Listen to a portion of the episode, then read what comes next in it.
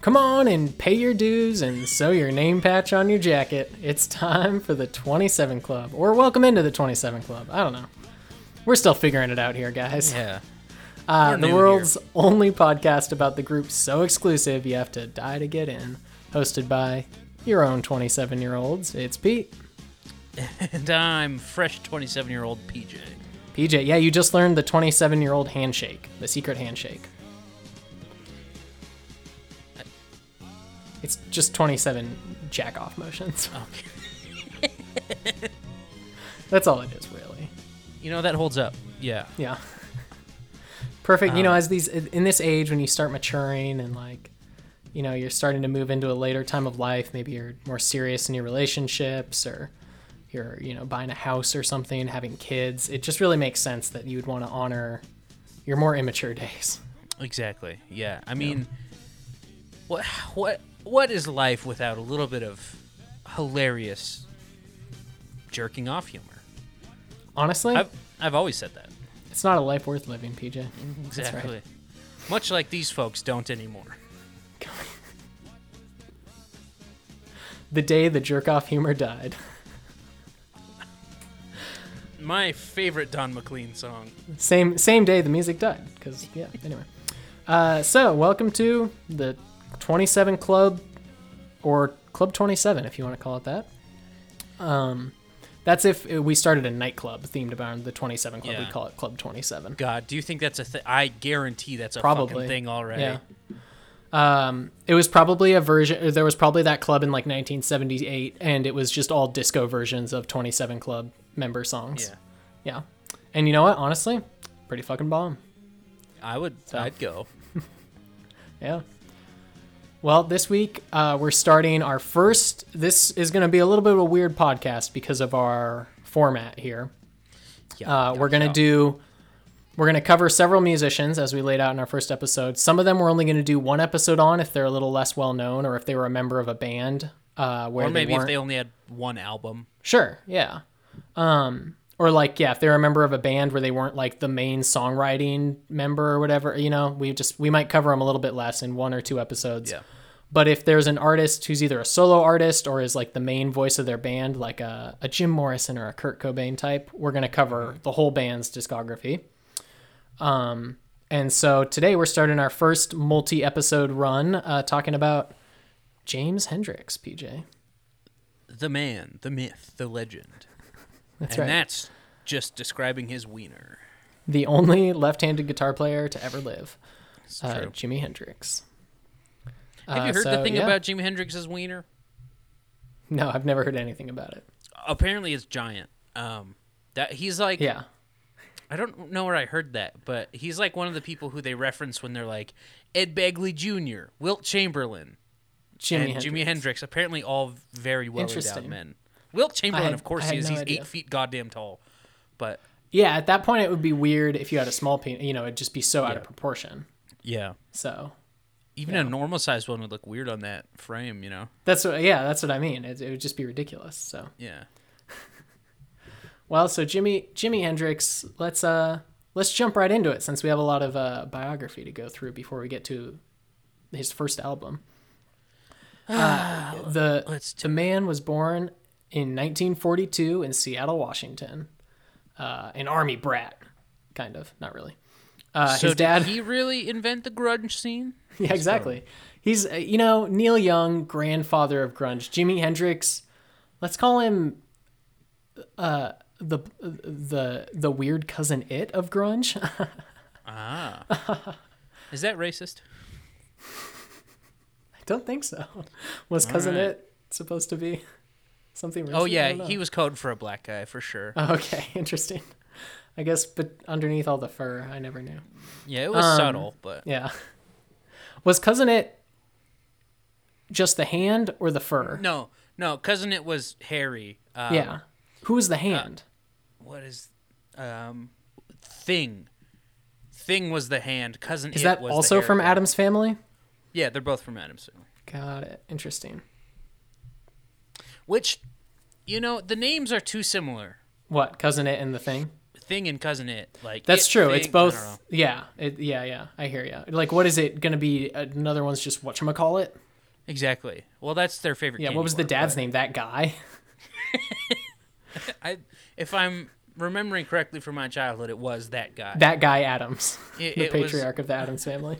Morticia, and that guy Adams. Yeah, Yeah. Um, she had a name for some reason. Yeah, that's right. So uh, his dad was in the army when he was born, uh, but he wasn't allowed his usual leave for childbirth. He was kept kept at the army base uh, under like I think like literally kept prisoner because they didn't want him to leave for some fucking reason. Very weird. I mean, I get that they're in the middle of a war, but it still seems like he was stateside in a base. Like, why not let him go home? Anyway. Yeah, that kind of makes sense. I don't know. Yeah. Uh, so his mother had trouble raising him, and eventually his parents divorced even after his dad came back from the army after he was discharged. Um, and his younger siblings, I think there were four kids. His the oldest two stayed with his dad after the divorce, and the younger two were given up for foster care. Oh wow. So wow. pretty, pretty broken kind of home there. Um, and so Jimmy as a kid was very shy and sensitive and was really like bothered by all the upheaval in his life. Uh, so he really took to music as his solace. Uh, he started carrying around a broom uh, as a pretend guitar in elementary school and like would not let it go to the degree that like was so attached to it that one of the school social workers tried unfortunately failed but tried to get the district to just buy him a guitar because they were like clearly this kid needs Yeah. this um, and his dad refused to buy him one um, so eventually he found a ukulele in the trash and even though it only had one string that was enough for jimmy to start learning songs and teach himself how to play It's um, hilarious that he just found a ukulele in the trash. I know, right? Uh, it seems like I forget the exact story. I feel like he and his dad were like literally dumpster diving or something for you know Wow. shit they Looking could for use, anything. and Yeah.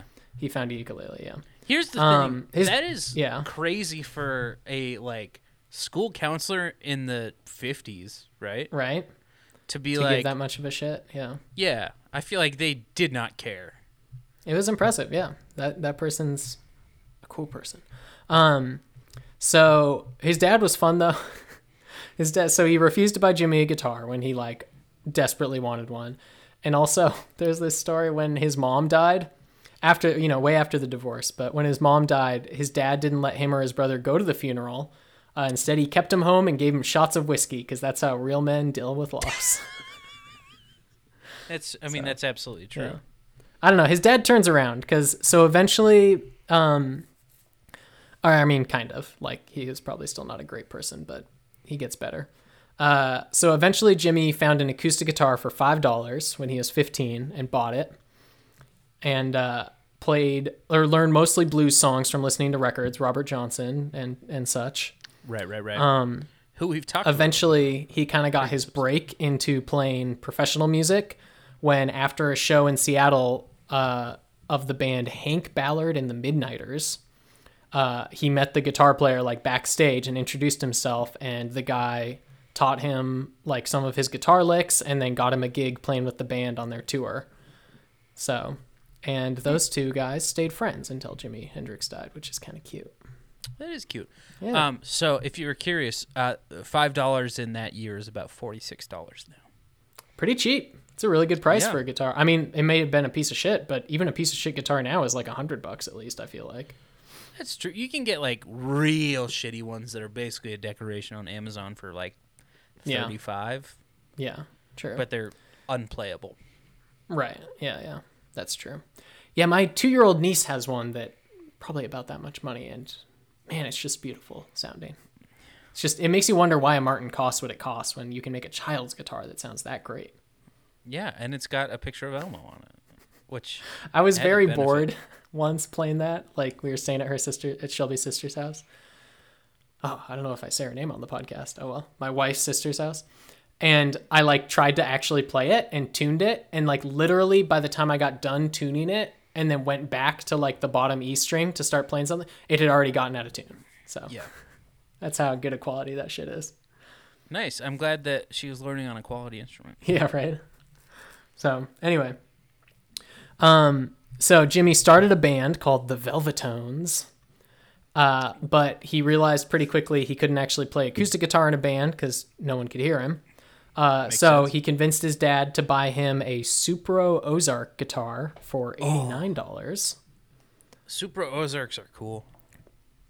This Have is. Let them? me send you this link. Uh, I found one of the greatest websites of all time. It's up there with Butch Trucks' uh, blog.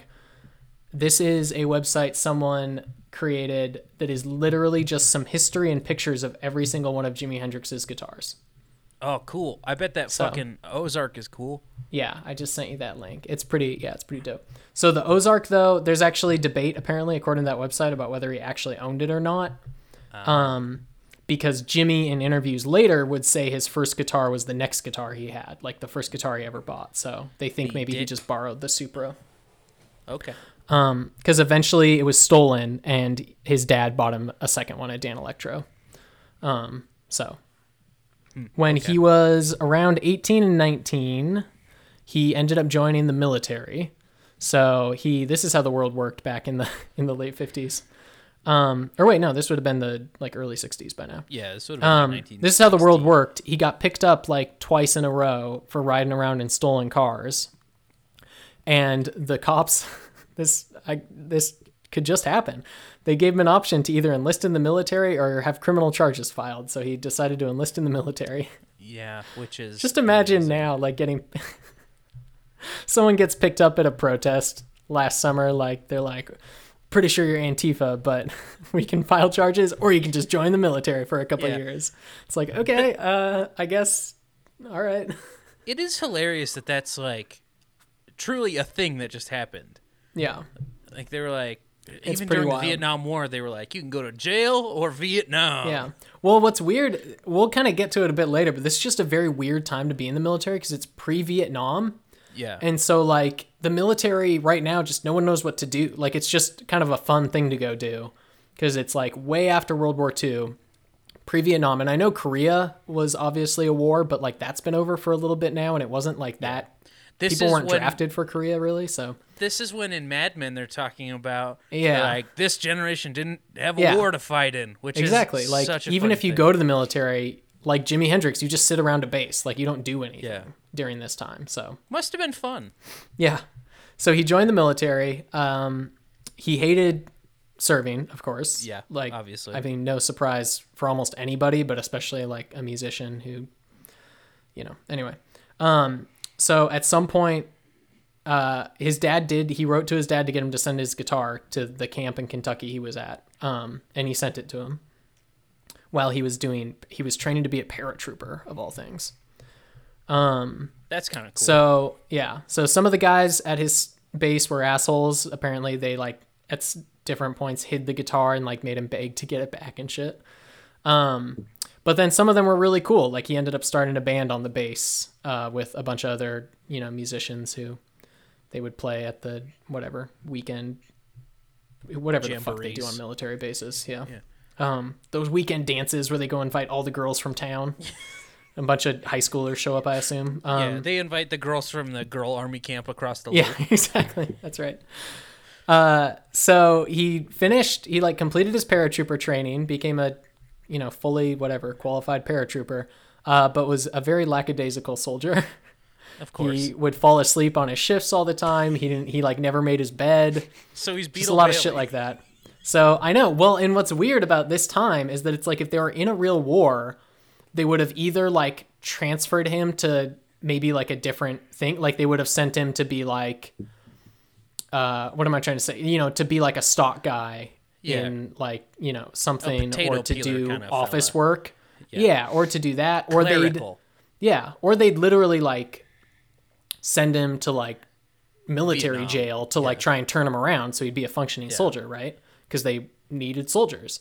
But they don't need soldiers here, so literally like his commander was just like, he doesn't want to be here. Let's just discharge him. Like we don't we don't need his ass. so he got an honorable discharge just basically to get him out of there because they realized he was he just didn't give a shit. Have you heard the myth? wild. The myth about him um, No, leaving the military? it's that he had a, such a huge hog that Yeah. couldn't. Um, Couldn't I think the myth that I heard when I was in middle school is that he pretended to be gay to get out of the military, Oh. but that's another person. Well, we've talked about this on previous on Beach Boys Boys and Rolling Stone Studs, I think. Well, not Rolling Stones because they wouldn't have been drafted, but on Beach Boys Boys when they all got their draft cards and stuff, and Carl went through a bunch of shit. I think we talked about there's a bunch of famous musician stories for how people got out of the draft. So Yeah. it wouldn't surprise me if that was one of them. Well, yeah, and I don't think it's true about him. Um, Yeah. I'm I'm like fairly certain it's not, but that was like a huge rumor when I was in at middle school and probably for Yeah. The past 40 years before that, but I don't think there's any like you know, I don't think it's true at all. Yeah. Which is, I don't know. Things like that are so interesting like urban I mean, I hope. like- not. Imagine if Jimi Hendrix was gay. Like the most macho, masculine man in rock ended up being a homosexual. Like, what if that's He's as crazy as if like Freddie Mercury was start- gay? Because Freddie Mercury, he was so manly. He had that insanely hairy big chest, mustache. that Yeah. giant full must. Like I could even, I could hope to have a mustache that big. he showed off his big muscles in And that tight shirt. Exactly. Like he always wore like those tight clothes because he was so muscular and strong and Yeah. like manly. He had to show it off. Just proving how manly it was. Yeah. So just it's just weird imagining a gay rock star, you know? Yeah. Because it's just like Can- what if like how Peter, are they? can we can we stop talking about this? It's, giving me it's making you heebie-jeebies. uncomfortable. Yeah, I get it. So Jimmy, uh, so he was discharged. He ended up just moving a few miles north, or I think no, south from Kentucky. Fuck it, Nashville. He went to Nashville. Uh, with with an army buddy, uh, and they kind of played like the bar circuit in Nashville. And then he got bored of that. He outgrew that. This is a story of Jimi Hendrix's career is him outgrowing the scene he's in because he just like is immediately too good and is just bored by it Yeah. and also bored because he wants to do like more creative stuff than Right. he's being allowed to do. So he grows out of Nashville and moves to Harlem, uh, where he met some people and started playing in the R and B like soul club circuit. So he played in the Isley Brothers backing band. Got bored of that. Played some studio stuff, including from the Rolling Stone Studs, our favorite song "Mercy Mercy" by Don Covay, the original version of that song. He's the guitar player on. Really? Yeah. And then, uh, but got bored of the studio stuff, you know, Yeah. uh, got bored of being told how to play and shit, I assume. And then joined Little Richard's band. Cool. So he did, I believe he got fired from Little Richard's band because he was, and this is, I mean, crazy, but makes sense. He was too flamboyant Ah, of which- a player. So I guess he was like showing up Little Richard would be the idea. uh, another man who Yeah. manliest man in Yeah. piano playing. So like he was being too much of a showman as his guitar player, so Little Richard's manager had to be like, "Look, Jimmy, buddy, there's only one flamboyant guy on stage, so we gotta you, you gotta know." calm down. Oh So, my god! I just looked up a picture of Jimi Hendrix in Little Richard's band, Yeah, and share that had- picture in the chat, man.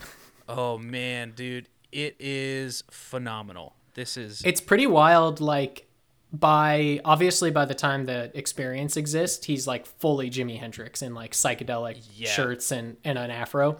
But it's interesting seeing pictures of him as a kid where he looks very Chuck Berry. Like he's got like the um, what is that called? Like the wave the curl kind of hair. Well, in this picture, he's got flat ironed hair. okay. Probably, But like he just iron- looks very 50s and he's in a bunch of like, Yeah. you know, very 50s suits and everything. Yeah. Oh yeah, wow. Yeah, so he has weird. a he does have the weird kind of ironed hair stuff. It looks That's like he's fucking photoshopped, like because it's He obviously looks Jimi photoshopped and his hair his hair looks like a bad wig from like the 80s. Yeah, I almost wonder if they gave him a wig. I Like doubt did I he bet have like a crew cut and they put no, a wig on no, him? no, no. no. They would have. I imagine Little Richard made him put. I don't remember what it's called, but um, Yeah, whatever that is. You know, get a perm for Look, You know, yeah. It's Look, guys, we're two white guys. we we we don't know only what it's called. we only know so many terms about how uh, African American folk are able to do their hair. So, anyway, um, They put that that goop on it that Malcolm X talks about in his book. sure, there you go. Okay, so eventually, though, he grew tired of all the R and B touring kind of circuit and decided to move to Greenwich Village, where there was a more like artsy hip uh, scene happening. Um, and this was in the you know 64 65 66 kind of time Yeah. so he started a new Usually band we call that the mid '60s, Pete. yeah that's right he started a new band called jimmy james and the blue flames which is Wow. ridiculous Um, Imagine going from your dope ass name Jimi Hendrix Yeah. to Jimmy James, which is just James James. Yeah. Well, yeah, exactly. Well, I also, mean, he apparently musician called Jim until James, but- they started the experience, he styled Jimmy just J I M M Y, like he didn't spell it weirdly that whole time. So he was always either Jimi Hendrix or James Hendrix because that was his technical given name. Um, Interesting. So, anyway. so at some point, Linda Keith, who was Keith Richards' girlfriend at the time, if you remember that chapter Yeah. in his life, uh, saw the Blue Flames at the club in Greenwich Village and thought there was something there. So she tried to get Loog, of all people, to sign him. ah, and Loog said, um, "Excuse me, his music will not make for a good orchestral uh, version in several decades, so I have zero interest in signing him to uh, as a, ma- as management." Nerd. So Loog passed, couldn't see it. Uh, and then Linda introduced him to a guy named Chas Chandler, who was the bassist for the Animals, Yeah. uh, who was looking at leaving, uh, like, musician, or what am I trying to say? Leaving the band and wanted to get into managing other artists. Yeah. So he decided Jimmy would be his first uh, management contract, Right. Cause then um, his first client, as they would say. and uh, is I feel like he did another band, but I Chandler? think he yeah, I think he only had I mean, that'd be possible. A lot of these guys did. Like, well, Well, and what's- that's what I'm saying. I think he only did Hendrix and one other band, and then like he was Slade. terrible at it. Okay, is, that the what other is? band. Okay. Yeah, a British rock band rose, uh, formed in 66. They rose to prominence in the 70s as a glam rock band. Right. Um, Yeah, what's They've- crazy about between the Rolling Stones, um, and then like the Beatles and Jimi Hendrix, like all these bands are getting signed by managers who are not managers at all, don't have any connection to existing uh, like management entities or, or record companies or anything. They're all just like young dudes who also like are interested in getting into the music world. So they all have they those know, managers, and then they also all have these managers that like only manage them pretty much, which is really wild. Yeah, like Epstein didn't do anything. Brian Epstein. Yeah. Uh, didn't do anybody but the Beatles. Yeah. And so it's just really, int- I don't know, it's really interesting. And like, just again, not all the way it would work now, but like at the time was very uh, kind of revolutionary. I mean, mostly because it was just a bunch of young guys getting into it. But anyway. So Chas signs him as his first client and immediately gets Jimmy to move to London uh, because he thinks he'll fit in better Yeah. with the scene over there. Probably not wrong. Yeah. So, oh, and he also Jimmy was playing Hey Joe at the uh, during this time, which was a cover, but he was playing his version of Hey Joe, and that's the song Chas thinks can be a hit from his set. So, so Chas puts together a band for him. They got a bass player, no Re- Noel Redding, Yep. uh, who connected with Jimmy over their love of blues, and Jimmy loved his white boy afro. So. Seriously, that's like in the thing. It's like Jimmy and Jimmy loved his hairstyle, so invited Wow. him into the band. Yeah, That is Um, hilarious. yeah. It is the it is an insane afro. Like it's a it's impressive, but it's definitely a crazy perm. Yeah, cop this pick. Yeah. I mean, I guess. Do you think it was just impressive because it was bigger than his? Oh, that's like letting it down. Yeah. Like I mean, Noel, like from '67, part, it's, it's like huge, gigantic. yeah. Yeah. So that must have been in between perms. Yeah. That's um, true. Because I mean, all three of them. So we'll, Yeah. we'll get to it in a second. But Well, so and then they sign or they add Mitch Mitchell um, as the drummer, who had just been fired from another bland, band called the Blue Flames. So that was apparently a thing uh, during that time to call your band the Blue Flames. but all three of them Yeah. at a certain point End up having crazy froze. huge Yeah. afros. which is pretty dope. Yeah, it's fun. Yeah. I mean, like, I think it's arguable whether a white guy afro is a good thing or not, but it's at least fun at the yeah. time that it just would have been like everyone's hanging around with ridiculous afros. So Yeah.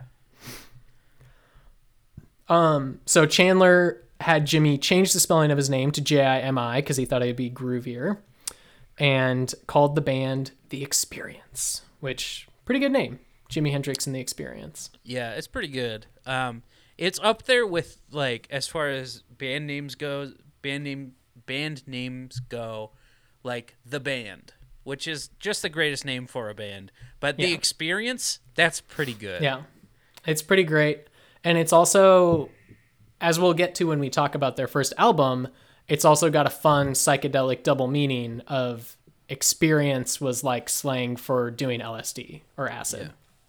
Um, so that also kind of tied him into the psychedelic world because Jimmy, uh, I I think most people know this. I was like, I don't know a ton about Jimi Hendrix, so I was a little surprised to learn this, but he was like heavily, deeply into psychedelic stuff like both into doing psychedelic drugs and just into like the idea of making everything psychedelic and groovy. Um, Jimi Hendrix. I mean, I don't know. I knew I was I told PJ this before we started recording. I like I know a lot of base level stuff about Jimi Hendrix. I know his greatest hits.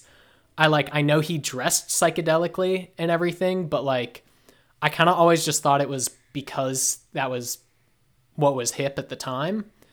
And I think that's part of why he got into it. I just I guess I didn't realize that like personally he was actually that into psychedelic stuff and wasn't just dressing that way because it was, you know, No, like that's his whole thing. yeah. Yeah. Yeah, and now I know. And I mean, like I know he has some like groovy music and all, but so so that's the experience form and uh they're ready to record their their first album. Do we want to take a little break and then come back and do the uh the track by track for Are You Experienced? Yeah, let's take a little break. All right.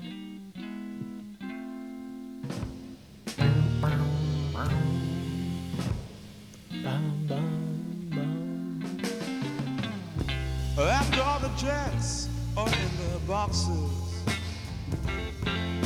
and the clowns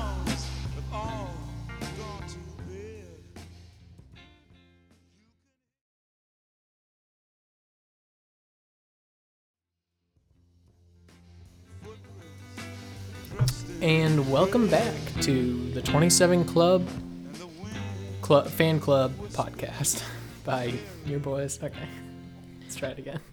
Nope, that's the take. Okay, all right, fine. PJ's forcing me into it. Uh, so let's get let's get back to uh, or into Jimi Hendrix and the Experiences first album. Are you experienced? Uh, it was released in May of 1967. Oh yeah, PJ, please answer the question. Are you experienced?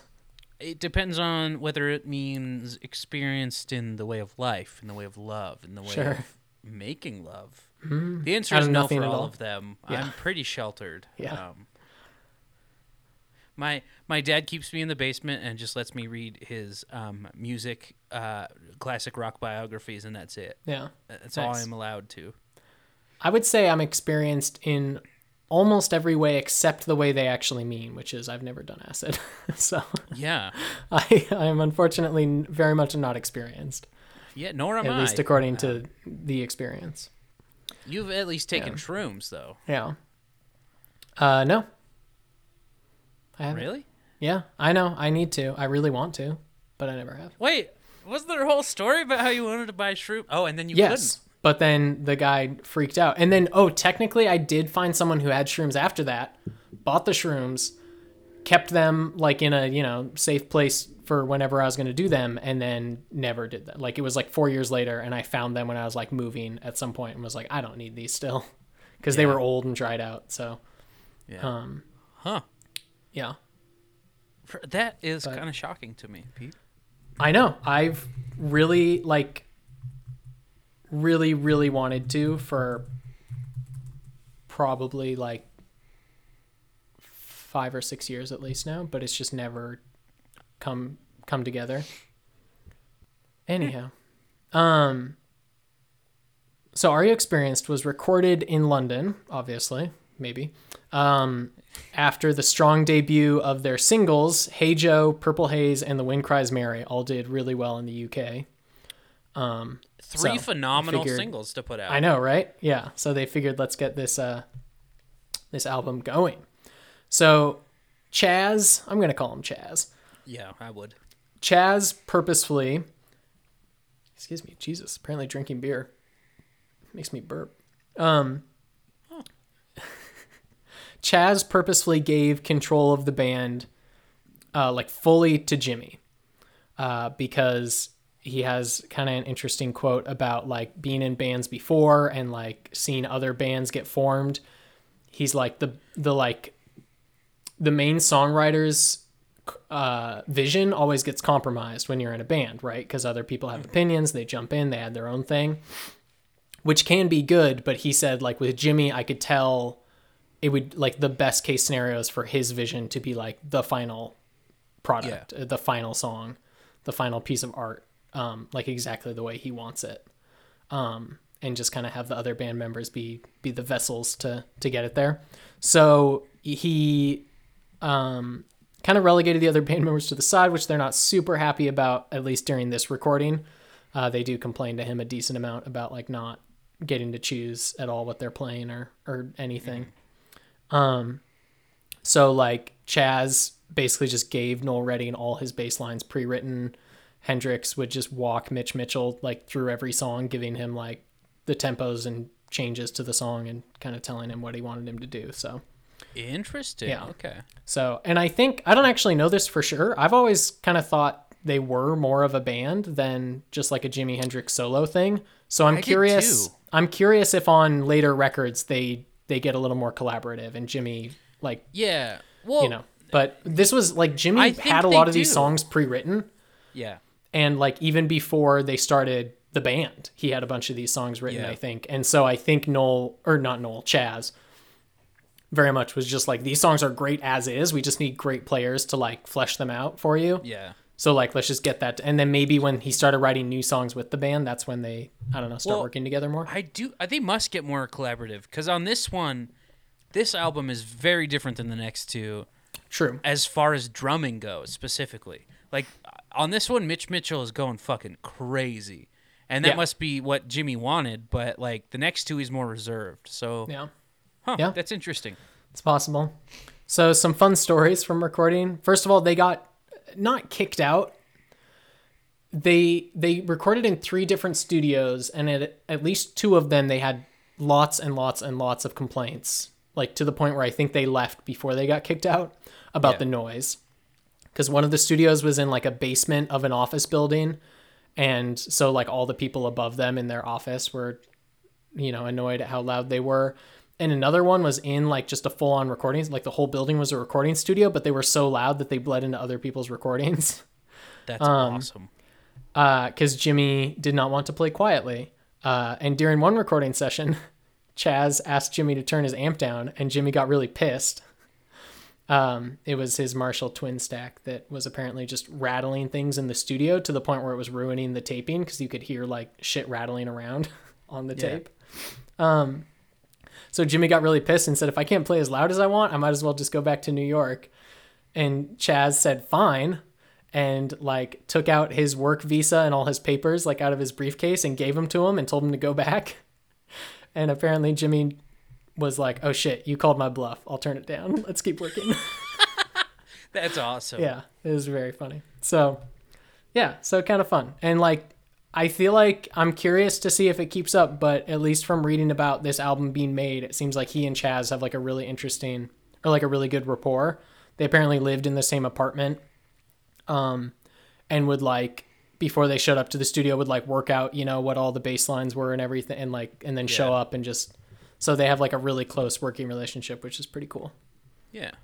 Um, they recorded really, really fast. The band was good enough that Chas um, canceled all their rehearsal time and just had them rehearse like as warm ups while they recorded because they would like run a song through twice and just be good to go.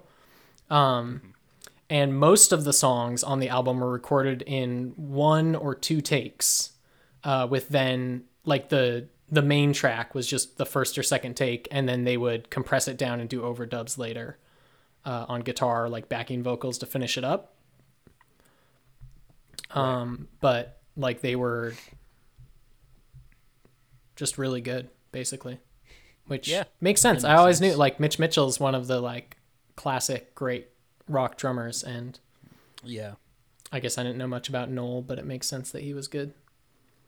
Yeah, I mean, if if if you're gonna make a group, like, if your main objective is like, we need backing for Jimi, they gotta be fucking Yeah. good. Like, Exactly. I was about to say, I feel like Chas knew what he was doing, where it's like, we just need guys who are going to be really fucking good to like keep up with this Yeah. guy. Um. Anyway, well, and were they were they yeah. session guys before this? I don't know. That's a good question. Okay. I know they both they like both came from bands immediately before, but they might have done session Yeah. stuff too. I'm not sure. I'm just surprised he like maybe didn't know a lot of session dudes, but I'm surprised they didn't get Yeah. session guys. Maybe they got guys. Yeah, that's kinda true.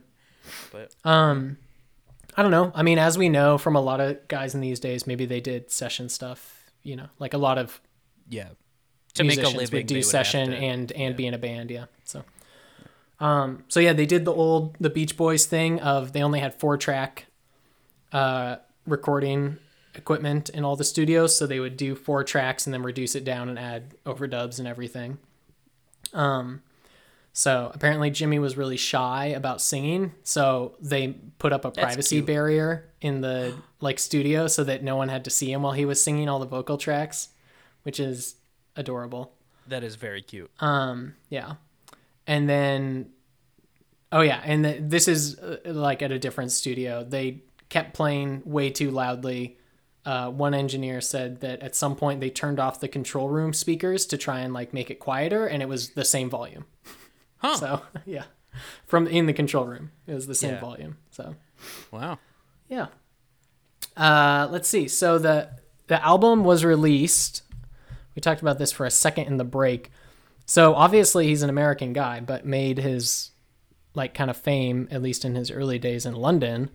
And so it was released as a UK album first, a UK only release. And as we know from the Stones and a little bit from the Beach Boys, I think they had a couple like world releases compared to their American ones they didn't release albums worldwide. There were different distributors for UK and the US. So the original UK Are You Experienced is different uh, than than the US one, which most I would say most people know. Like we talked about with the Stones about which, you know, versions were iconic and it kind of varied from album to album. I would definitely say with Are You Experienced, the American version is the iconic one. For yeah, sure. well, and and it's interesting, and I said this during the break, but because you think of you know you know Jimi Hendrix is an American guy, so you think of like oh it'd He's be an weird that he would American have guy. Sorry. uh, my favorite Seth MacFarlane vehicle. Mm-hmm. Um, but he, uh, you, you would think like, oh, really? He's only releasing music in the U.S. But like, the fact that he was American and lived in London and released music first in London is like, Yeah. I don't know. It, it's not counterintuitive per se. It's just interesting. Yeah, it is interesting. And it's also interesting to note, same as the Stones and the Beatles, we talked about a little bit during the Rolling Stone studs, but the UK version um, is a different track listing because they eschew, eschew, is that the right word? Eschew, yeah. Yeah, that just sounded really weird coming out of my mouth. Uh, it's different than the UK or than the US version because they eschew all the singles that were already released in the UK. So the UK version does not have Purple Haze, Hey Joe, or The Wind Cried Mary on it because they were already singles.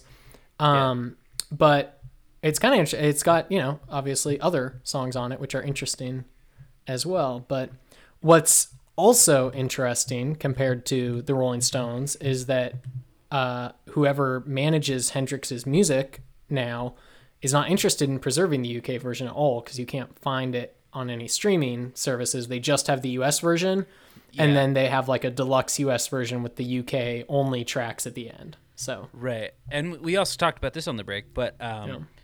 the Hendrix estate is incredibly litigious and Yeah. like I got they like very- to keep everything close to their chest. there's a lot of there's a lot of just covers on YouTube or like live versions, you know, and like Yeah. yeah, not a lot of stuff that's the Um, official track. And and there was a movie in 2013 that uh, Andre Benjamin, Andre 3000 of OutKast, um, played Great Jimi casting, Hendrix. by the way. Like he he definitely looks a lot like Jimi Hendrix. Yeah.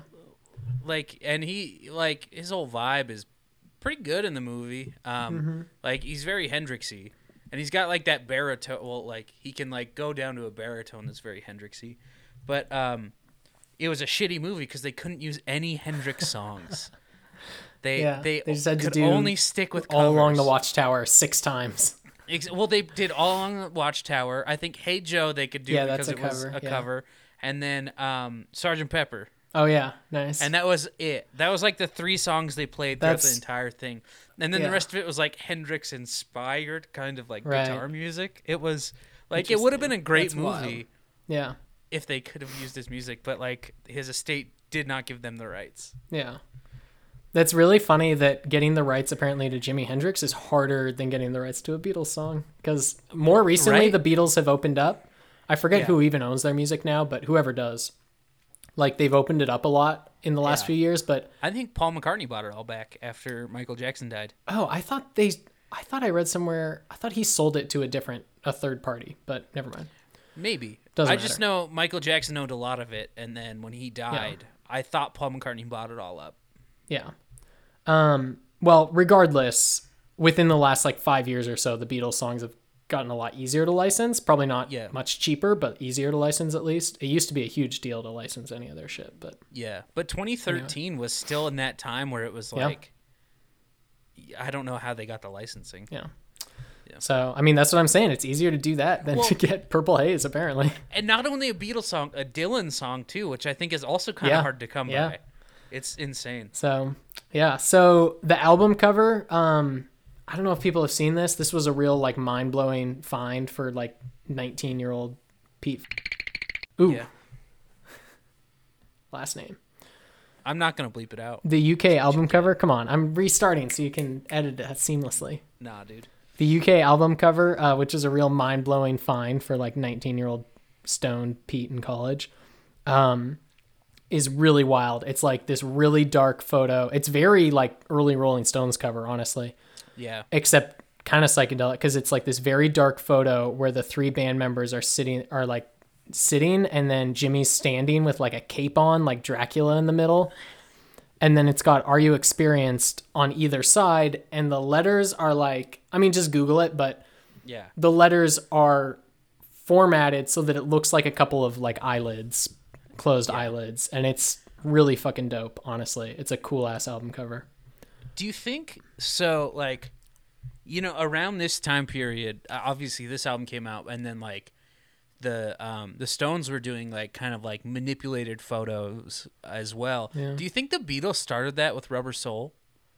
Like their Yeah. whole thing being shifted.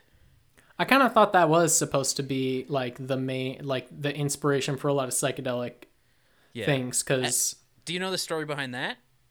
the Rubber Soul photo. Yeah. Go for it.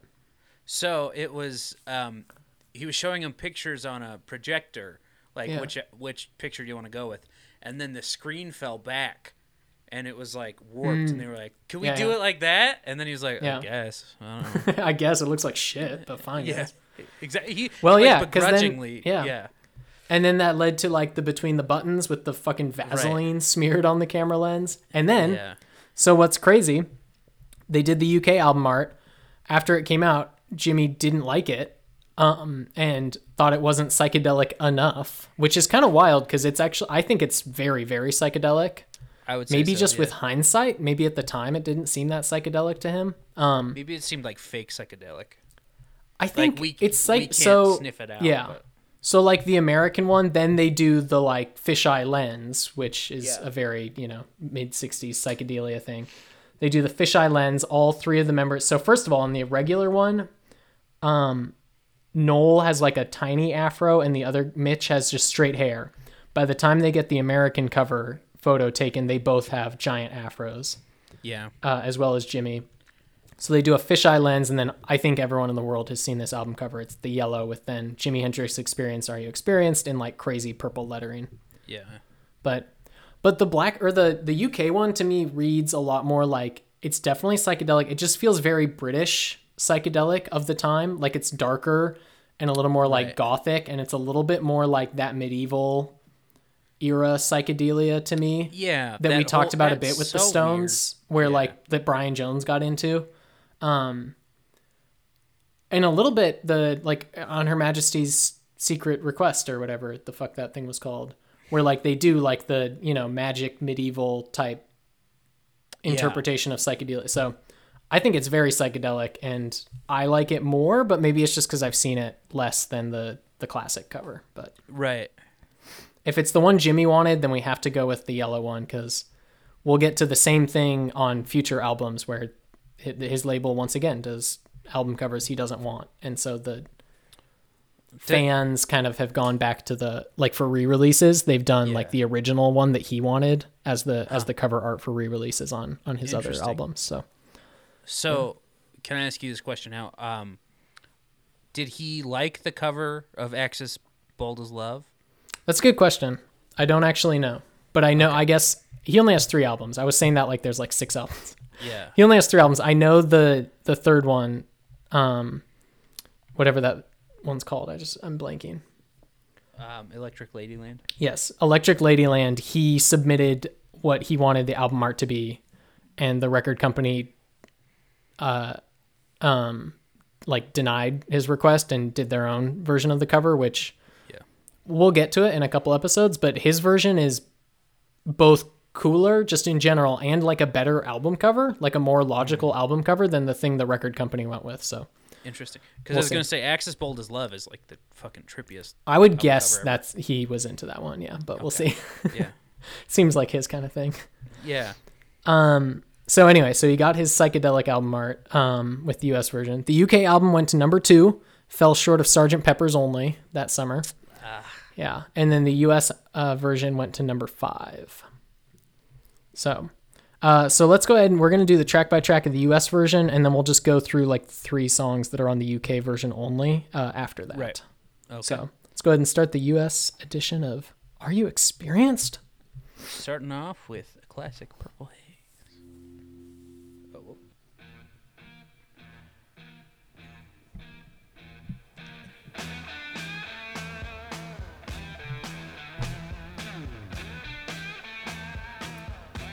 This is kind of a long album for the time too. It's an hour.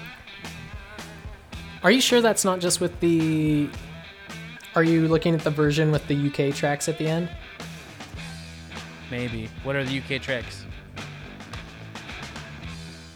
Mm, let me look real quick, because I'm pretty sure it's not that long. I guess is what I'm trying Let to me look at the track. Here, I'll just look up the track listing.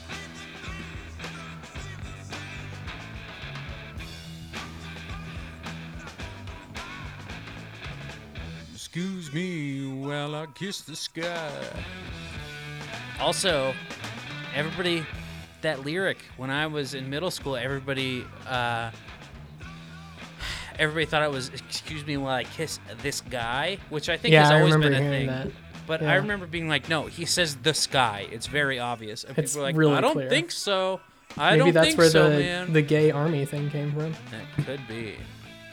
Um, this song is like so iconic and overplayed. It's Yeah. tough to even say anything about, like, because it's obviously great, but I'm also like just kind of sick of it from hearing it so much. So Yeah. Also, it's pretty right much a perfect rock song that is like the exact right, right amount of psychedelic, I would say, to have lasting impact. Exactly, and that Yeah. that's basically verbatim what I was gonna say. Um, you were also right about the, the, the length of the album. Okay. I was looking at it wrong All good. because "Are You Experienced" should be the last. Right. song, Yeah, that is the final track. So, um, "Purple Haze," yeah, uh, a good song, but like you said, very overplayed. Um, It's kind of It- like Yeah, it might be the one song? Jimi Hendrix song that's just kind of for me now. It's the, The one rest of that them I they can still fucking hear, throw but- on the radio any Yes. like all the time. Next song is Manic Depression. God, you were talking about the drumming on this album. Holy shit, the drums are good on this song. Yeah. Like so good. I don't. They did not double track these drums, but it sounds double tracked. That's how much shit Mitch Mitchell is doing. They really didn't double track these? I'm almost positive the only song they fucked with drum and bass wise was Are You Experienced when they do the backwards tracking Yeah. thing. Huh. Because I the only thing I found was that like that song they didn't know how to play. They were like nervous about playing live Oh, because of the you know studio Back- fuckery. yeah.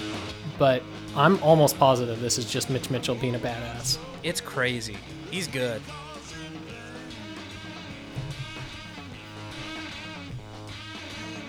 Um, I also remember having a conversation with. I don't remember who it was. Um, but when I was a younger man, and I would say that Jimi Hendrix was probably my favorite guitarist, Yeah. because you know that's just what you say. Um, Hell yeah. and and he's good, but Every person goes through a time of their life where Jimi Hendrix is the best guitarist they've ever heard, which is Yeah. fair. No, it's absolutely fair. He's a fucking amazing. Um, but he um somebody was like, "No, he's not even that good. He plays really sloppy." um, and I was like, "I think that's the thing about it. It's like Yeah. that's it's supposed to be, but it's like Yeah. controlled chaos. Like it sounds goddamn amazing." Yeah. Controlled chaos is a great way to describe to describe it. And like a lot of what I read kind of when he was playing in like in Greenwich Village and then in London before he kind of became like Jimi Hendrix, but like a lot of what he like wanted to do and was like feeling stifled by was wanting to just play like fucking crazily. Yeah. And that's kind of why a lot of people dismissed him, like Luke, and was just like, this guy is just nuts. Like, this music Right. doesn't sound like music. And then other people were like, holy shit, it's genius. This is amazing. And obviously it turned out to be the latter. But Yeah.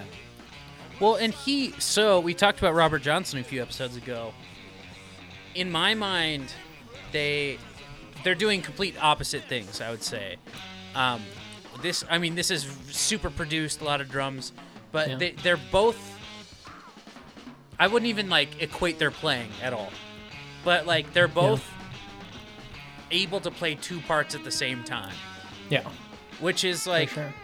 insane. And if you see like Jimi Hendrix play the guitar ever, he's using his thumb a lot because he's got giant hands. Yes. Um, like he'll, you know, like play all of the high notes with his with four fingers, and then he'll play like bass notes with his thumb, which is like so crazy to me. Um, but I don't know. He uh, he's so good. Which is like, there's nothing new to say. And then we got Hey Joe.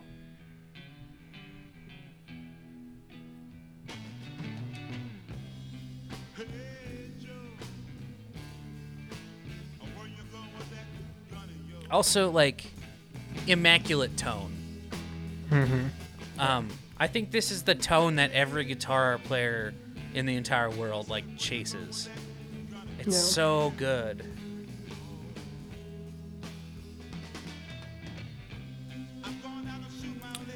Okay, so I knew this, or I knew parts of this, but I just looked up. So, famously, he was left-handed.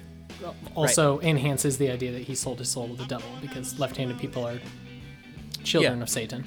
Exactly. Um, but so he played his guitars. He played right-handed guitars and flipped them upside down, and then restrung them. So Yeah. it was like opposite, basically. Um, which also gave him different tone because of how like the pickups pick the up pickups, yeah. all the strings. So it was definitely a unique thing because of that. But um, what to say? The um, I was wondering biggest- if that adds to. Uh, I was just looking that up. I didn't find an answer, but I wonder if that adds to like him playing more uniquely and like with his. I mean, a lot of guitarists play with their thumb a lot on their left hand Yeah. or their right hand if you're left-handed, like on the fretboard. But I wonder if that if that like kind of influenced that is just that he was already playing a guitar upside down, and so then like came there up with no different. Yeah, Yeah, exactly. Came up with different techniques to kind of work with that. So could be, and also the the fact that he, I don't think had anybody teach him how to play guitar. no, he just kinda, yeah. like, figured it he out. He learned from some other probably helped. musicians and just fucked around by himself. Yeah. Um, the biggest argument I have ever gotten in with a teacher was we were I don't it was my uh, it, it was at the career center and we were learning broadcasting and for Yeah, some reason and we had to talk about what's You wanted to play Weezer. Oh, Exactly. I forget Um, this. You told a very similar story on the Stone. Oh, because you wanted to play a Rolling Stones song, and that's for old people. Yeah, I wanted to play tumbling dice. I think. Yeah. Um, but they, same teacher, same exact teacher. This but teacher we were cool. we were watching um, him play the Star Spangled Banner, Hmm. and she paused it and said, "Do you notice anything about his guitar?" And I was like, "Well, he's playing a right-handed guitar, left-handed, and it's like restrung." She's like, Yeah. "No, it's not restrung," and I was like, "I can see it right now. It's Yeah. restrung."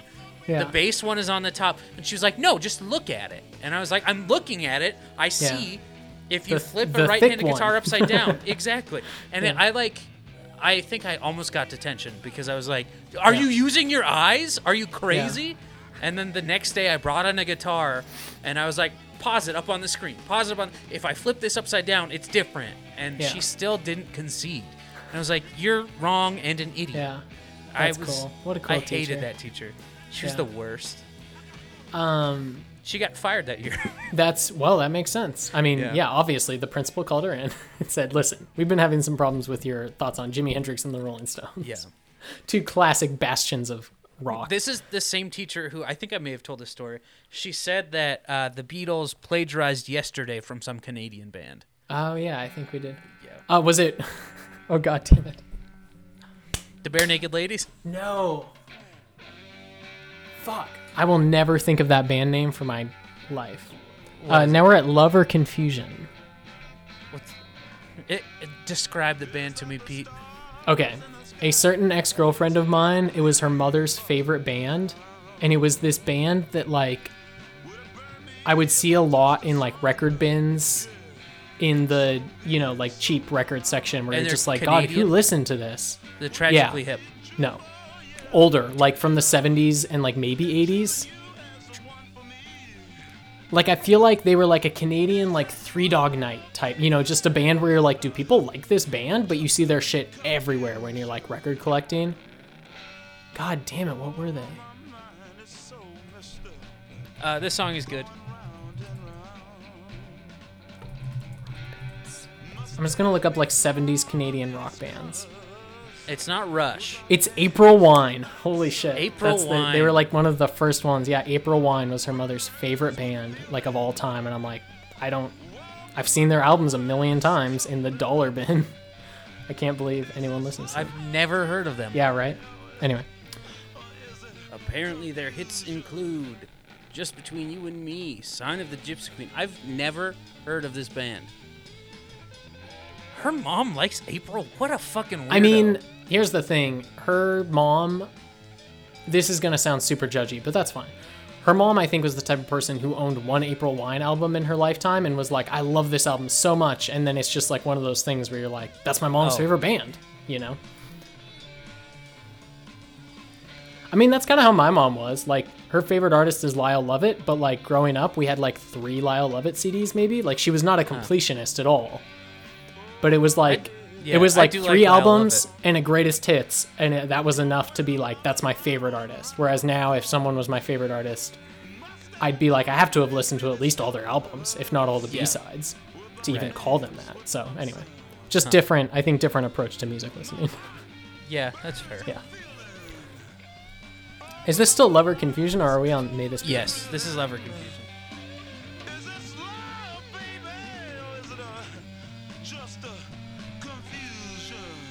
I like um something with Jimi Hendrix who I haven't that I haven't really noticed before until I like kind of purposely sat down to listen. His vocal stylings are he does two things that I really like. First of all, he does like a lot of kind of talk singing, Yeah, but where I usually don't love talk singing, his comes across different. Like I, I just enjoy it like that, where he's It's like, and it's love or confusion, and it's like it's because he like Very his fun. voice is already like beautifully resonant. Yeah. Like when he speaks, it's very sing-songy. Yeah. So it like it really works. it works and it ties in the other thing that i love is he does a lot of and this is very to be a crazy white guy from 2020 this is very proto hip-hop he does a lot of like uh eh like in the middle and also i mean i know it was a soul and r&b thing back then that like james brown would do and people like that Yeah. but people like that but um it just very like combined with like hard rock it's really an interesting like kind of new sound, especially for the time. And it's it's awesome. It sounds really cool. No, I get it. You're saying Hen- Hendrix invented hip hop. Like I love no, it's just very No, it's I heard interesting it. I it. I it. seeing a through line like that in music where you're like Yeah. like but just the idea that it's like an artist like it's the same idea basically and i don't No, even I, know how I to get what you're put it saying. together Yeah. but like that a hip-hop artist now making absolutely completely different music coming from an insanely different place and writing totally different songs is still gonna like feel this weird need and inspiration to like go eh, yeah mm, like in the middle Yeah. of lyrics and shit and it like it's just cool and interesting Yeah. and, yeah So let them laugh, laugh. i really And- like this song This is may this be love Yeah, this has maybe the least guitar playing on it. Yeah. I really like the waterfalls part though. The rest of it I guess I don't Yeah. love love, but the waterfalls part is just gorgeous Yeah. and has some beautiful guitar. It's great. yeah. Um, it's like that's his interestingness is he does kind of a now that I said it, I kind of think it works like a James Brown type thing of just like vamping lyrically, vocally. He just kind of like vamps over like crazy rock music. yeah. And then other times, this will come up a few times throughout his music. He just sings these absolutely gorgeous melodies. Oh, wait, shut up for a second. He, yeah. Um, I'm not saying that this is what you did just now, comparing him to James Brown. I'm not saying this at all. But I've heard that a lot of the time, if you are a black guitarist, people will, even if you don't play psychedelic rock or old school blues or rock at all, like if you're a classical guitarist, but you happen to be a black man, people say you are you remind them of either Robert Johnson or Jimi Hendrix. That's Yeah. uh, yeah. Somebody was. I, I think I watched a video about it where it's just like classical guitarist, and he's Dude, like, you know what's funny? Yeah. Oh, go ahead. "Oh no, you go ahead." Well, just do you know Benjamin Booker? Oh, I love Benjamin Booker. Yeah. He's a current artist, an African American gentleman who plays Go guitar check him out. He's and phenomenal. plays blues rock music. Yeah. And you know what's ridiculous is I remember hearing his first album for the first time, and in my defense, this was very ca- like one song sounded a little bit like Jimi Hendrix, but I was just basically like, this is like if Jimi Hendrix did X. Like that's kind of what it sounded like. It Yeah. his his first single sounds like if Jimi Hendrix was like in a punk band, basically. Yeah. Um, and like that's what I described it as, but that's really sad and funny that that tied in. that it's every black. To be fair, that's the only song of his that I think sounds at least a little Hendrixy. The rest of it's pretty unique, or at least Yeah. different than Hendrix for sure. So Oh, Benjamin Booker is great. Um, I don't live today rules. yeah. This So album, like I'm sure the It's UK good. version is decent, but the US one really, I can see why it became the definitive Yeah. one because the first seven, no, the first eight songs are all stone cold classics of the oh, era. phenomenal. Like and that's why Yeah. we're not really like talking about like. There's not much to expect. Yeah, like the on Jimi Hendrix songs. best of has Yeah. eight of these eleven tracks on it, or nine of these eleven tracks on it for sure. Um, and like if if you haven't listened to Jimi Hendrix, that's insane to me. But like, go listen to this album Yeah. all the way through and make up your own mind. It's like us listening to anything louder, like getting into it. It's not gonna. It's like the production is the same on all of them. They just fucking rip. It's so Yeah. good. We don't have notes because it's just all good.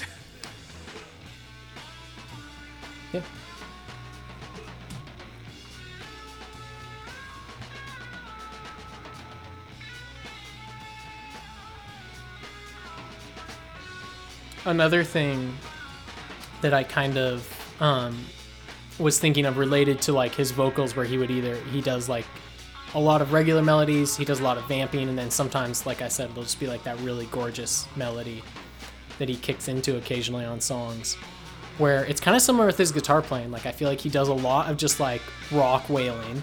He does a lot of like what you can tell are a little bit more pre-written riffs. Um, and then like the rock wailing like gets a lot into a little more improv stuff.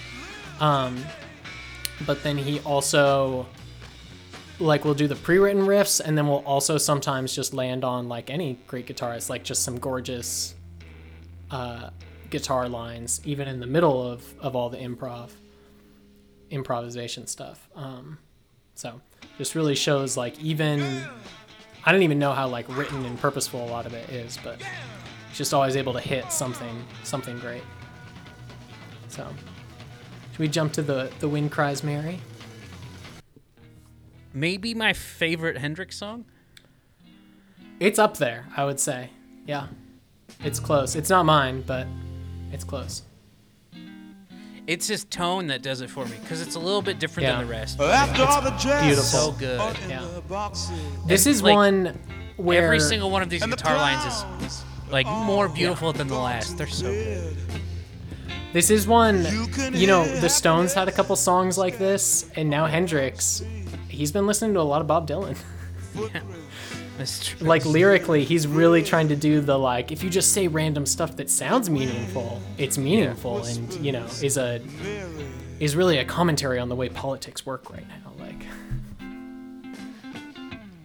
A broom is drearily sweeping. Yeah, but it's yeah. good. I think it works. It's just very. I'd never really put together how many like mid '60s songs were super Dylan influenced in there, like. Yeah. and the Beach Boys with um the one really famous uh, Surfs Up was like absolutely Yeah. just Jack what's his face trying to be Dylan. So it cries, Mary. Oh god, this song rules. yeah.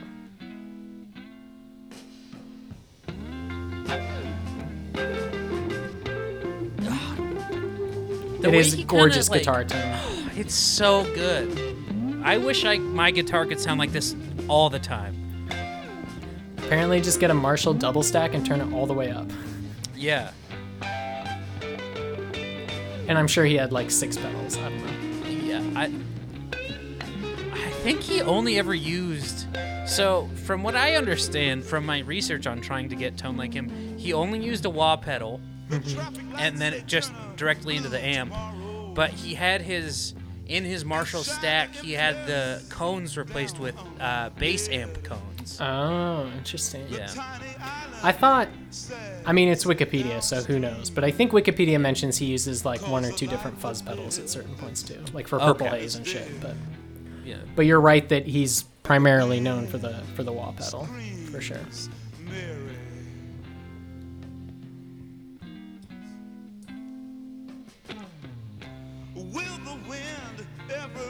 God, it's such a good song. Like It's also just crazy that like he was ever not sure of his voice because I get that he's not like a classically good singer, obviously, but he absolutely like a lot of great rock singers is like not a good singer but has just an iconic like great voice and especially for Yeah. his music it just fits perfectly Well, and he can like I don't know, his his voice is I wouldn't say he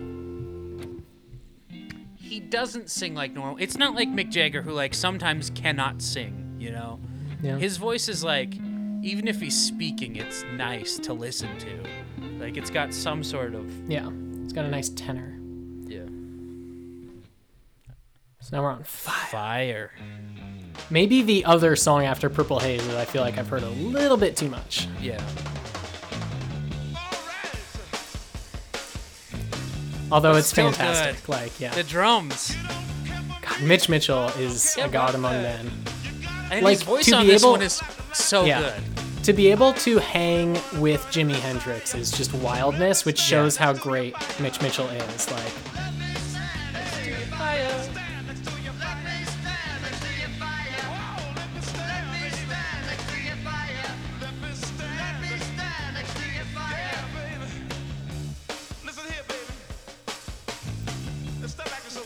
Maybe the best line in all of rock music. Ain't home and ain't Listen here, baby. Stop acting so crazy. and you won't get burned. He does kind of do some James Brown stuff. Like, yeah, not- right? Like, it feels not- James Brownie. Brown esque.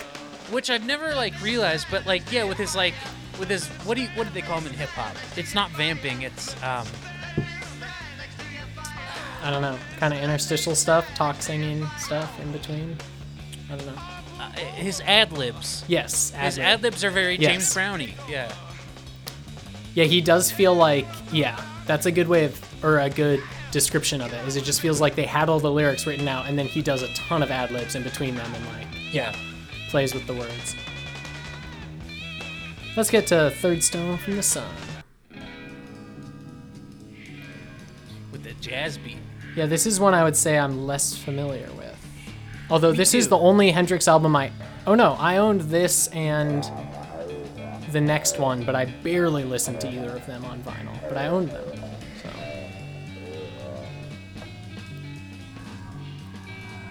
Maybe my least favorite song on the album. Probably. Yeah. I mean, I think. Inarguably, actually. Yeah. Unless someone for some reason hates Are You Experience. Like, It's like the first one that's not a banger. Like in yeah. But it just doesn't have a lot interesting happening outside of no, that. No, there's like, nothing to grab onto, you know. This part's solid. Yeah, I mean, it's like kind of lounge jazz there. Yeah. vibes. Uh, what's what is interesting, aside from the track listing being different, they spelled some things different from the UK to US release, and in ways I don't understand. So, Third Stone from the Sun in the UK release was like the number three and then RD Stone from the Sun. And on the US version, for some reason, I guess they thought that'd be confusing or something, so they just spelled out T H I R D, Third Stone from Ah. the Sun. Yeah. Not Well, that weird. The one that's really weird to me is on the UK version, Foxy Lady, Foxy Lady. Yeah. is spelled F O X Y, and on the US version, it's spelled F O X E Y. And if you showed me those two spellings and had me guess which one would be the UK version, I would have guessed E Y a million right? times. Have EY does not look right for? American English. No, but it's crazy that EY would be more acceptable in America. Maybe. I definitely talked about somebody with this and how weird it is that Foxy Lady is spelled differently. Yeah. But So, I- I'm gonna truly I'm odd. gonna- speaking of Foxy Lady, I'm just gonna skip the Yeah. rest of this. Third Stone is the longest one on the album. Like it's on every Jimi Hendrix album there'll be kind of a psychedelic jam, and that's really the one the one on this album.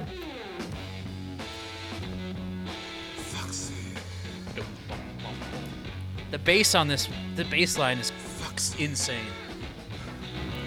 Uh, You know you a cute little heartbreaker.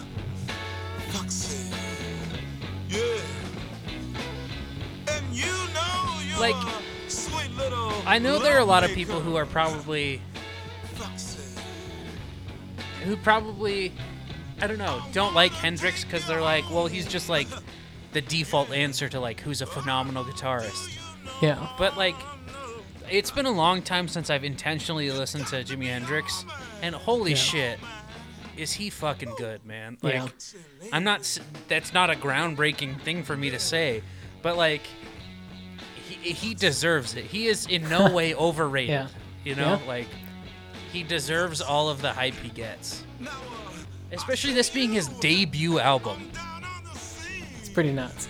I know it is an insanely um, accomplished debut. Like Maybe the best debut album.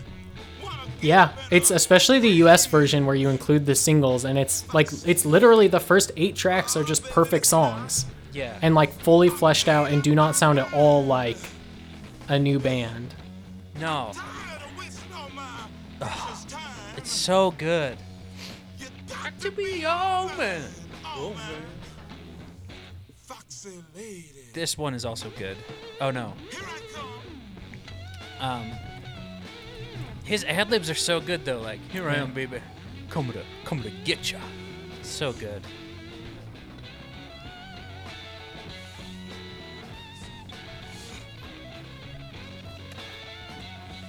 All right, should I move on to the next song? The titular song, "Are You Experienced?" Are you experienced? Oh yeah, which also different from the UK version. No question mark on the UK version. American version question mark. You would think Lord knows opposite why. once again. Okay. Has that opening like reverse drum track thing ever been sampled in hip hop? It seems like it should be, right? It seems. yeah. I mean, like any part of this song. I'm gonna go to whosampledwho.com. good idea.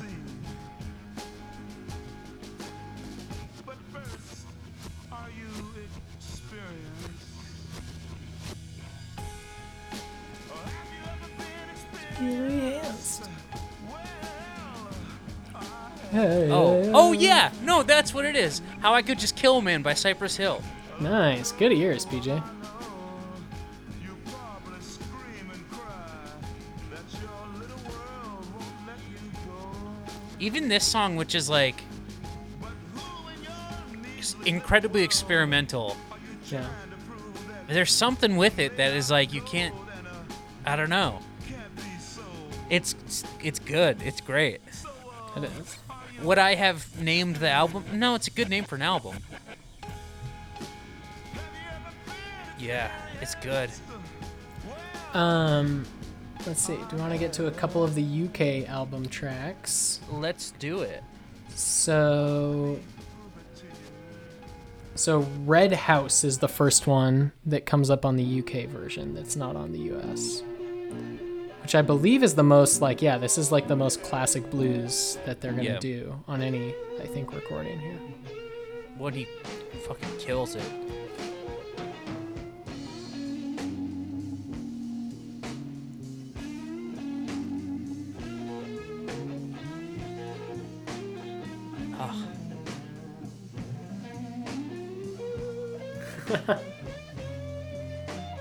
Damn, Such a good run. Holy shit. it's insane.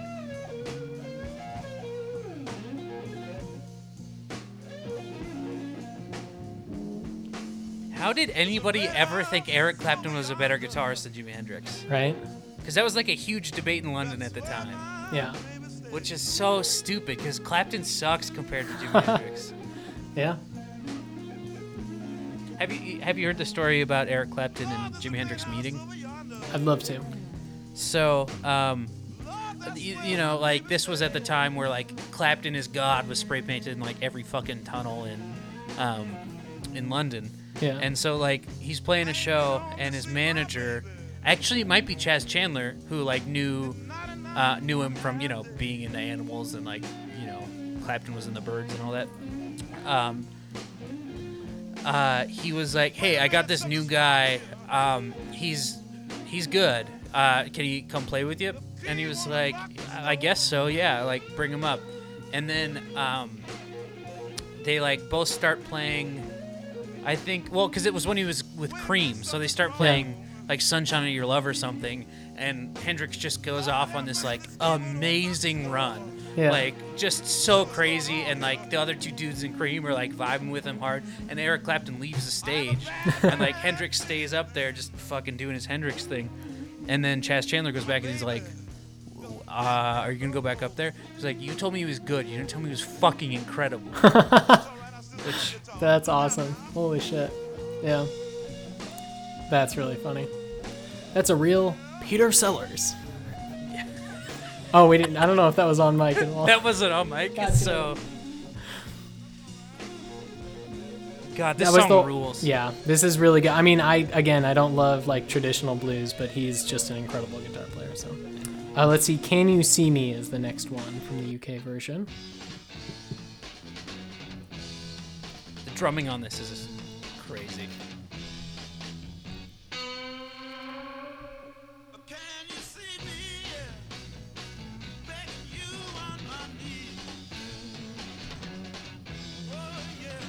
Honestly, like, Can you see me, baby? I, Chas Chandler is a genius in that he put um, um, uh, Mitch Mitchell Yeah, in this band. for real. Like,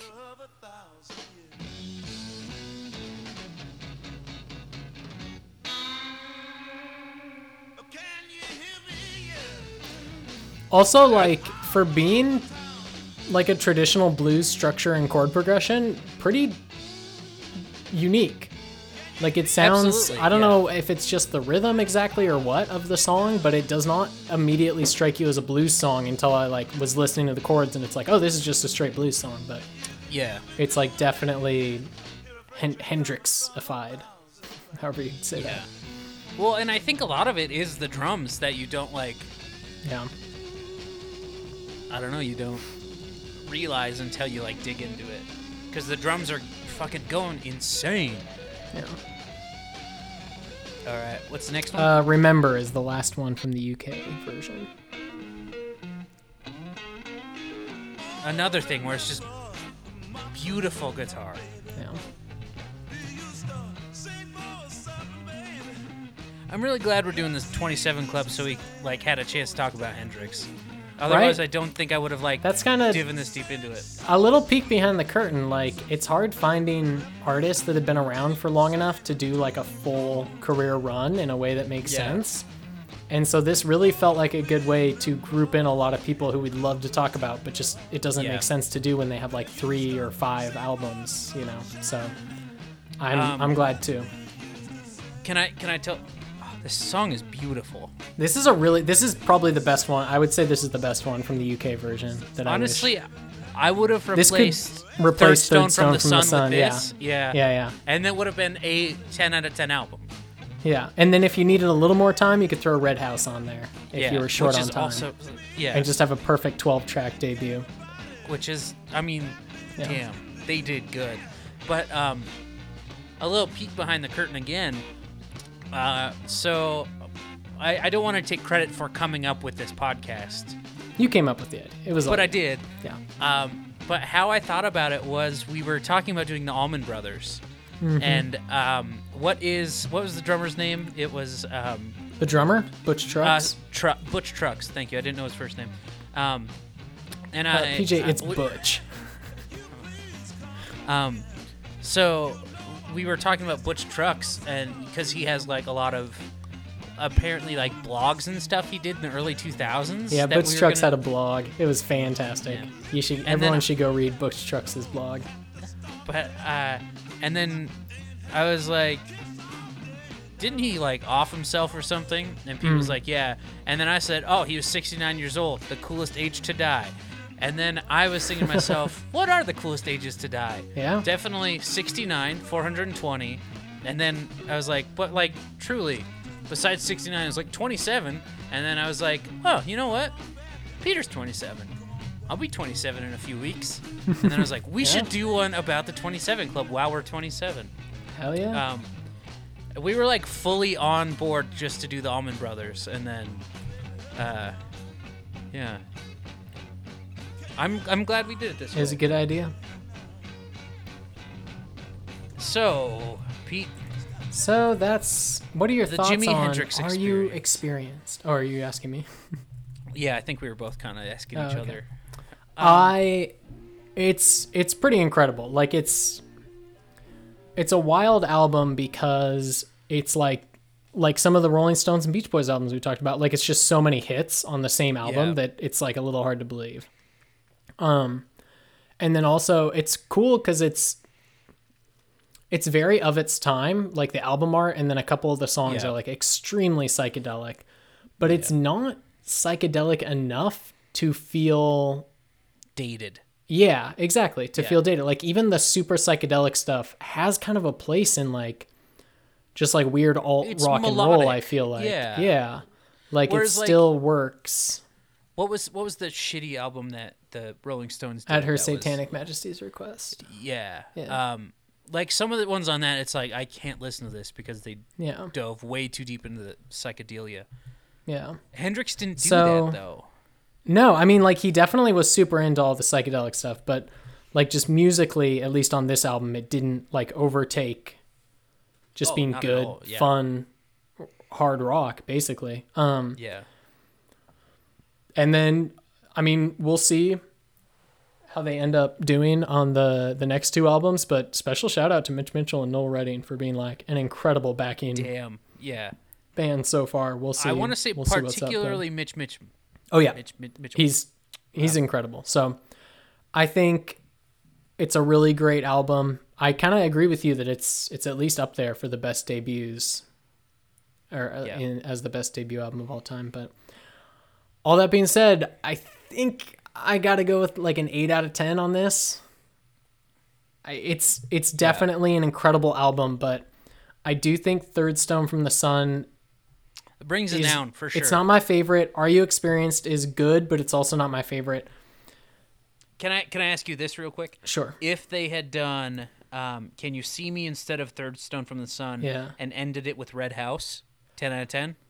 I don't know. No, I don't think so. It might Okay. might bump it up to a nine, but just I can't quite Yeah. put my finger on it. There's something there that's like it's a really great album, but it's not quite like like I love this album and I really enjoyed listening to it um this last few days, but it doesn't as much as I love Jimi Hendrix, the album as a whole doesn't quite connect with me in a way that I'd be like, this is an incredible. album." Interesting. It's more just like a collection of good songs together.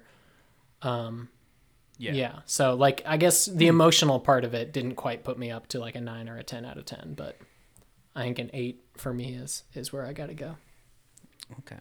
I think any album with the song "The Wind Cries Mary" on it deserves a nine out of ten. I think it's yeah. a nine. I can Um, I can dig it or I get it. Incredible, incredible. out- Like, and you know, I've probably listened to this album 10, 15 times in my life. Um, Not in a long time though, but I've never listened to it this intentionally.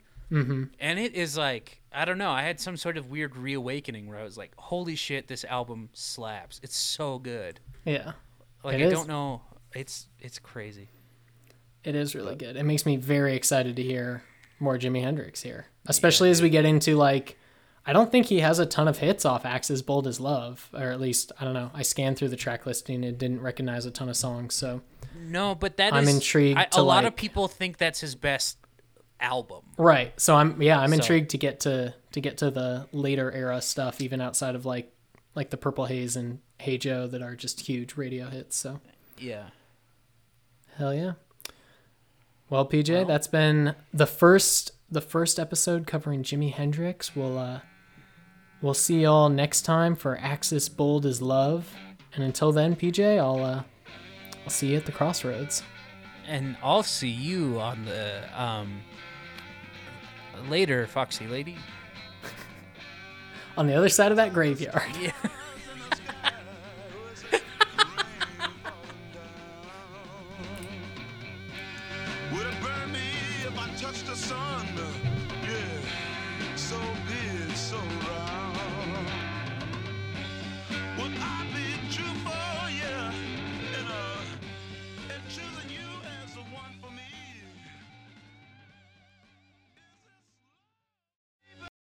A Beach Boys Boys production.